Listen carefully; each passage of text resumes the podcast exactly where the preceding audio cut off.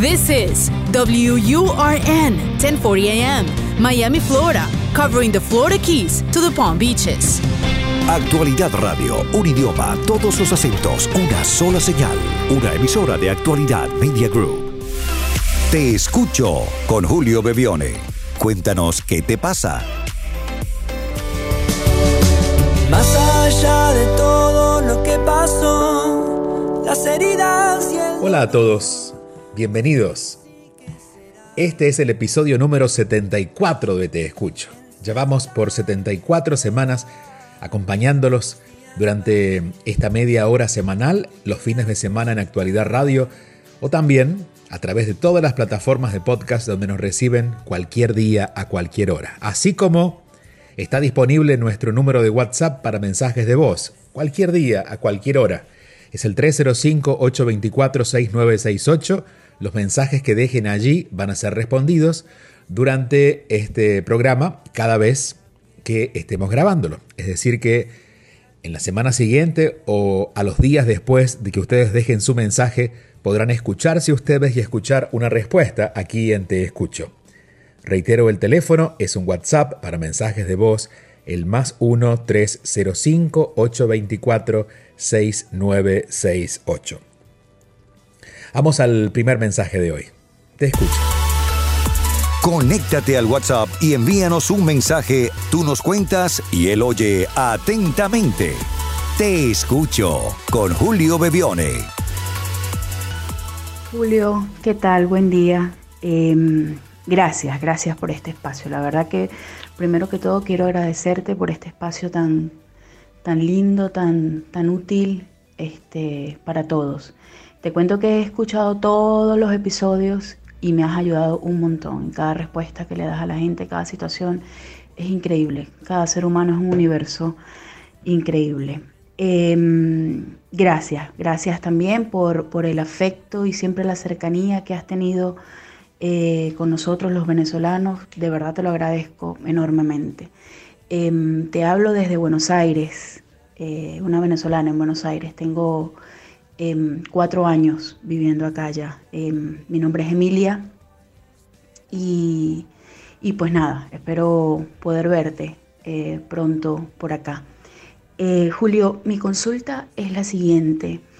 Eh, bueno, luego de, de, pasar por un proceso migratorio que evidentemente es, em, comienzas a ser migrante antes de salir de tu país, ¿no? Porque tienes que hacer un montón de cosas y todo eso. Antes de eso, bueno, nada, eh, firmé mi divorcio, tengo una hija de 20 años, me casé muy, muy jovencita, este, pero bueno, finiquité ese tema con el divorcio, con el padre de mi hija, que ya teníamos, no sé, dos años separados, yo antes de venir acá. Eh, pero bueno, eso lo finiquitamos por, por temas eh, legales, ¿no? O sea, y ya. Eh, estoy sola ahora mismo, tengo 40 años. Eh, y yo, o sea, mi consulta es la siguiente. Eh, a veces eh, me pongo a mirar hacia mí, hacia adentro, ¿no? Y pienso en lo que quiero, en, una posible pareja, en lo que pretendo ahora del amor de pareja, de un compañero. Y eh, hay muchas cosas que siento que no me permitiría vivir ahora mismo. Em, muchas cosas que para mí no son negociables ahora mismo. O sea, me ha costado mucho eh, estar eh, emocionalmente como estoy ahora, eh, mucho lágrima, mucho, mucho, y, es, un, es, un, proceso muy doloroso, pero siento que he avanzado un montón. Y siento que hay cosas que no son negociables ahora mismo en mi vida. me quieres, me quiéreme como soy, lo que tengo para dar, que un montón de cosas. Estoy llena de un montón de cosas positivas dentro de mí. Eh, que mi físico, pues quiéreme como soy físicamente. Eh, no quiero, no te gusto, pues no es problema, no es un problema mío, es un problema tuyo. No te gusto, no entro dentro de tus eh, perspectivas, digamos, de, de, gustos y de, y de bárbaro. O sea, ese tipo de cosas eh, quiero consultarte, Julio, perdón que esto se haga tan largo, pero quiero consultarte si ese tipo de cosas son mi ego, hablo desde mi ego, desde mi miedo, o, son cosas válidas en mí. Eh, ese, ese eso de, quererme yo y de, de, pretender que nadie más me dañe, ni, ni cambiar por el otro, ni modificar por el otro, ni caerle bien a una suegra, ni caerle bien a una familia, o sea, hacer todo un esfuerzo y todo un circo para poder encajar en algo que ya en mí no es válido porque ya no estoy buscando eh, formar un hogar y todo el tema de antes, porque, bueno, básicamente porque la única hija que tengo tiene 20 años y cada vez es más independiente. Así que pienso en mí y pienso desde mi este, amor propio y hay muchas cosas que no son negociables. No quiero andar con un hombre que fume, por ejemplo, aunque parezca una tontería, no es negociable eso para mí ahora mismo. Entonces mi consulta es, Julio, ¿eso es válido? ¿Está bien lo que estoy sintiendo? ¿O o estoy desde mi ego y desde mi miedo. Ay, perdón, es que esto se hizo tan, tan largo, pero em, de verdad que eso quiero este, sentir que, que, estoy, que voy por buen camino o que debo modificar algo. Ojalá me entiendas, perdón. Un abrazo, Julio, la verdad. Hola, querida Emilia. El amor a veces es tan raro para los seres humanos que tenemos que explicar mucho y sentirnos hasta pidiendo disculpas por amarnos tanto no solamente es válido, es necesario y te diría que es fundamental para la vida saber quién uno es y quién uno no es para en base a eso elegir lo que quiere y lo que no quiere. En eso no hay dudas. Em, la duda que tengo, y esta es una duda que tú te responderás, porque aunque intente hacer esto con una conversación, es un ida y vuelta un poco irregular, porque yo te escucho a ti después que dejas el mensaje, y yo te dejo este mensaje para ti. Pero ¿Por qué sería un problema esto? Es decir, obviamente es natural que yo no quiera estar con personas con las que no estoy de acuerdo por sus valores, porque fuman, por lo que, etc. Y es normal que eh, tú no elijas a personas que no quieran estar contigo. Es un estado de salud mental, de orden mental, muy valioso. Pero ¿por qué tener que explicarlo? Y ahí es donde yo pondría las dudas. Es decir, es como si en vez de andar queriendo hacer amigos, me ocupara de esquivar enemigos, ¿no? Es como si tratando de buscar lo mejor para mí estuviera atento a que no me pase lo peor. No lo mencionas, pero quizás la experiencia del matrimonio ha dejado algunos dolores inconclusos y a veces desde este miedo a que te vuelva a pasar es que especulas que podría pasar y algo que es necesario en el amor, que es la flexibilidad, se vuelve muy rígido. Es posible, por ejemplo, que hayas sentido que negociaste mucho más de lo que hubieras querido negociar en tu matrimonio y ahora estás dispuesta a no negociar nunca más. Pero más que flexibilidad, esto se ve muy estricto. y esto, esto estricto está muy bien para las leyes del mundo. Digo, una ley de tránsito dice que a partir de tal velocidad te vas a entrar en infracción. Pero cuando queremos incorporar la energía del amor a nuestra vida a través de una relación de pareja, necesitamos cierta flexibilidad. Es decir, la flexibilidad nunca va a atentar contra la estabilidad, porque ya sabemos quiénes somos. Y si bien sé cómo, quiero y qué quiero, me abro a la posibilidad de conocerte y no desde antes de conocerte tener prejuicios, porque aquí lo que me dice es que no estás con alguien, no estás hablando de alguien, estás hablando de todos potenciales que no han ocurrido, pero desde, esa actitud defensiva lo que logro advertir es mucho miedo a volver a repetir algo del pasado. Entonces, yo dejaría el pasado donde estuvo, dejaría la experiencia con tu pareja anterior en esa pareja y me dispondría a experimentar. Si yo sé que no quiero algunas cosas, bueno, está bien, si no, sé, no quieres que él fuma, eh, no salgas con alguien que fume. De hecho, trata de ser claro y pregunta, ¿tú fumas? Para que después no haya sorpresas y las cosas puedan ser claras. Pero yo en tu lugar, si no me gusta alguien que fuma porque fuma, me daría la posibilidad de al menos salir a distancia, como se usa ahora, a distancia. Nos sentamos cada uno en la punta de la mesa, pero a conocerte un poco más. No significa que vaya a querer estar contigo, pero de esa manera voy domando esta parte miedosa que puede transformarse en soberbia, todavía no está allí, pero puede transformarse en soberbia solo porque es el miedo el que te susurra al oído, ojalá no te vuelva a pasar lo mismo. Creo que va por allí.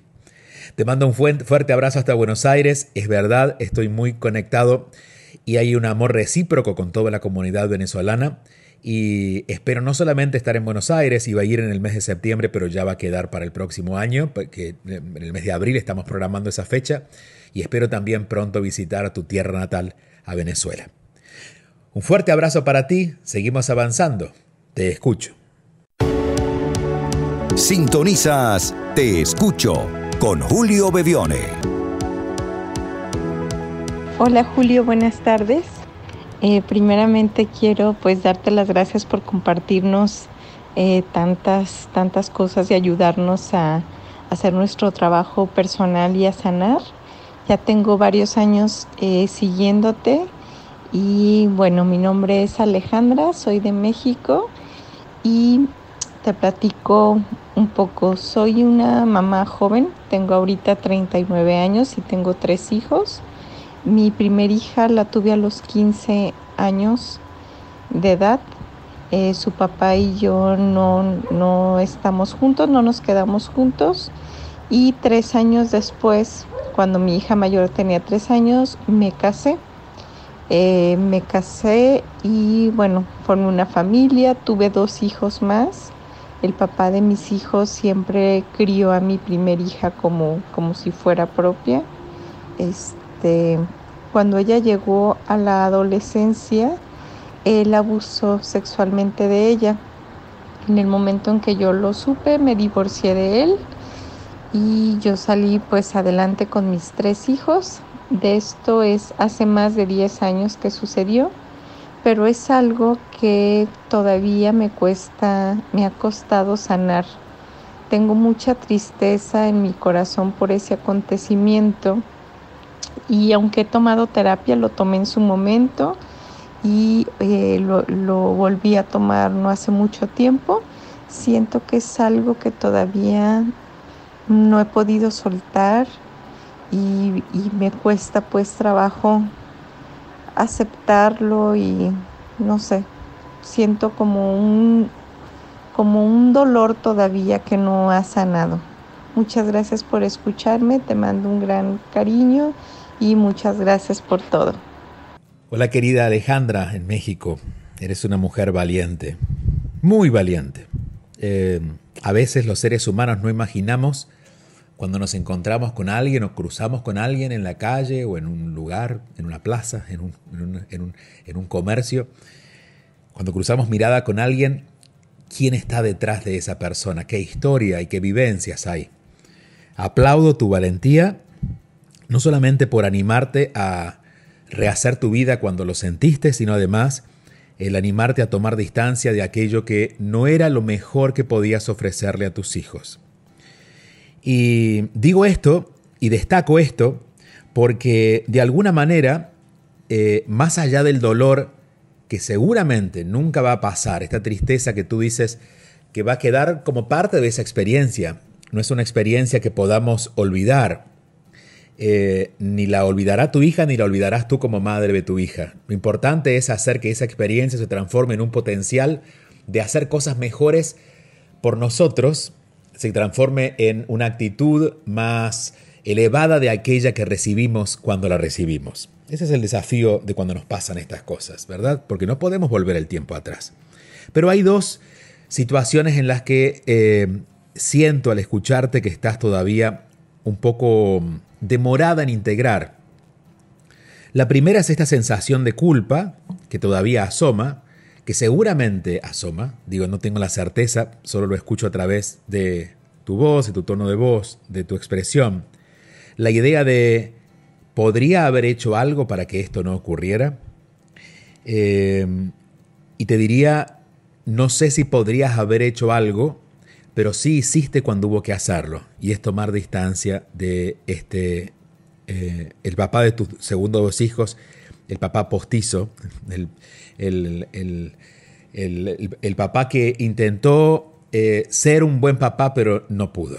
Y tomar distancia de él y proteger a tu hija alivió cualquier eh, error que podrías haber cometido antes, sabiendo que siempre, y lo confirmo porque con tu actitud lo estás demostrando, que tu actitud hacia tus hijos es superior hacia cualquier otro ser humano en el mundo, es decir, por salvarlos o ayudarlos o protegerlos a ellos harías cualquier cosa, deja atrás cualquier idea de culpa, de una probabilidad de que algo no hubiera ocurrido si tú hubieras hecho las cosas diferentes. Hacer las paces con eso creo que es importante.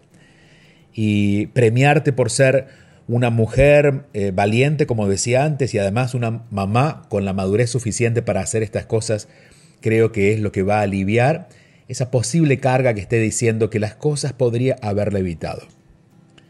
Y la otra, que no la escucho en tu voz, pero es posible que todavía esté, ante situaciones muy extremas, y esto es algo que te va a servir a ti o a cualquier persona relacionado con una experiencia similar. Cuando tenemos experiencias en las cuales han sido muy injustas, em, necesitamos algún tipo de venganza. Digo, esto no es, no es necesario como tal, pero esto es desde nuestros miedos. A veces la necesidad de justicia viene con violencia. Lo podemos ver en estos días en las calles. ¿no? no voy a abundar en los temas que hemos vivido en la semana porque ya lo he hecho a través de las redes sociales. Pero cuando la herida no está asimilada, lo que crea es venganza la necesidad de venganza. No lo noto en ti, pero puede que a ti te gustaría, por ejemplo, ver que eh, tu, ex, esposo lo entendió, este, pudo arrepentirse, de alguna manera, y abro comillas, pagó por ello. Si hubiera una de estas dos cosas, es el momento de dejarlas pasar. La vida, la vida misma, se encarga de ofrecerle a las personas que han actuado equivocadamente la posibilidad de darse cuenta a veces a través de una gran sensación de dolor, otras veces a partir de cometer los mismos errores y ser literalmente castigados por eso, en el caso de la ley, por ejemplo. Pero cada uno encuentra su propio camino para corregirse él mismo. Esto ya no está en tu responsabilidad, lo que tenías que hacer ya lo hiciste, que es alejarte de esa persona. No porque fuera mala en sí mismo, no lo sabemos, pero sí sabemos que su actitud y sus actos no fueron amorosos. Y de las personas nos alejamos, insisto, no porque sean malas, pero sí porque están haciendo algo que es malo. Y ante esa actitud nosotros no podemos brindar ni un gramo de tolerancia. Tenemos que tomar distancia. Em, revisa, revisa contigo, abraza mucho a tus hijas y como siempre digo en estos casos, por más mala experiencia que hayamos tenido en el pasado, un presente amoroso sana todo lo que nos haya pesado en aquel momento. Es decir, una relación menos de preocupación y más de entusiasmo, eh, donde puedas acompañar a tu hija no tanto como protegiéndola, porque ya lo hiciste, sino abriéndola a vivir la vida, a gozar de aquello que ella disfrute, a apoyarla en sus propios en sus propios anhelos, esto va a hacer que la relación con ella también se vaya modificando y ella, a través de tu amor, pueda ir sanando aquello, liberando aquello que pueda haber dejado eso que ocurrió en el pasado. Hasta que ella, ya de adulta, pueda decidir qué hacer con eso que vivió. Esto es parte también de su camino y es parte de lo que la va a elevar en este tránsito de las almas, teniendo un cuerpo físico y una vida en este tiempo. Esto es algo que la madurez se lo va a ir mostrando.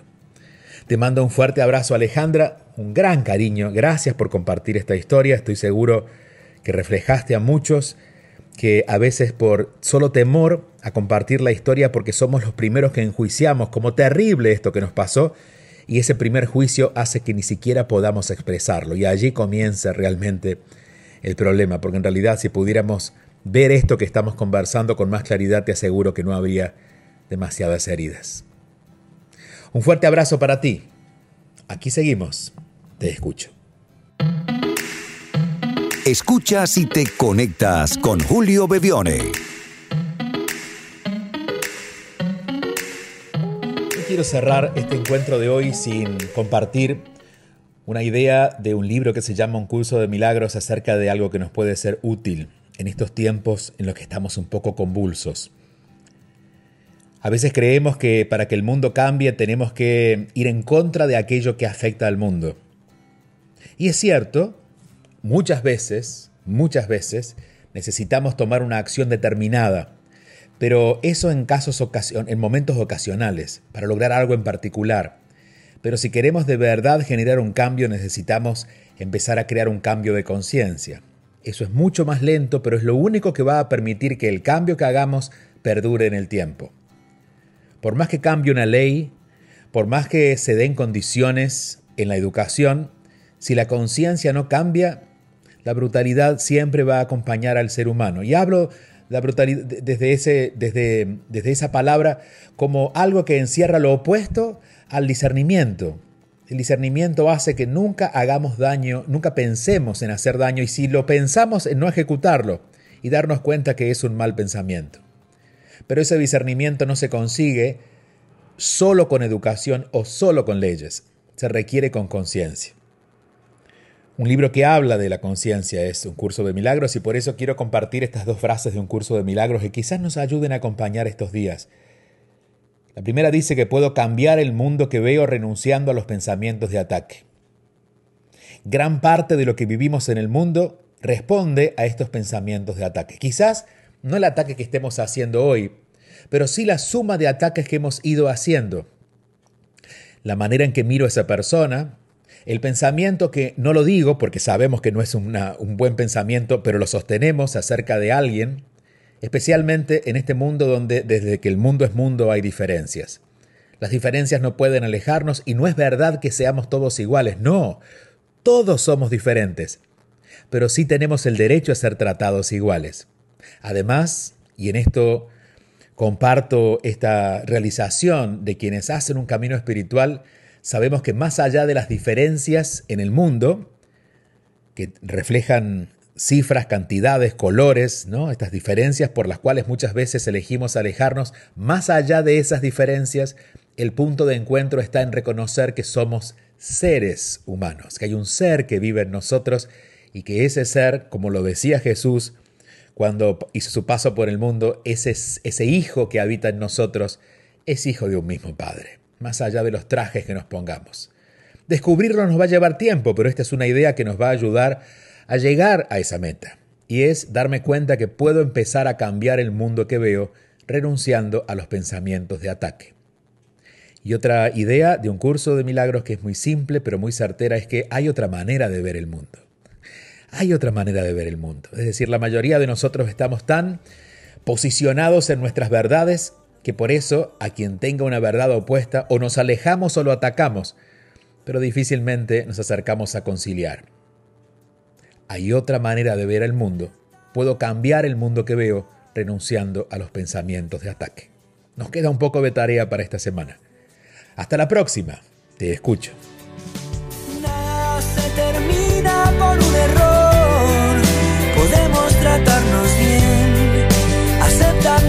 Aprender.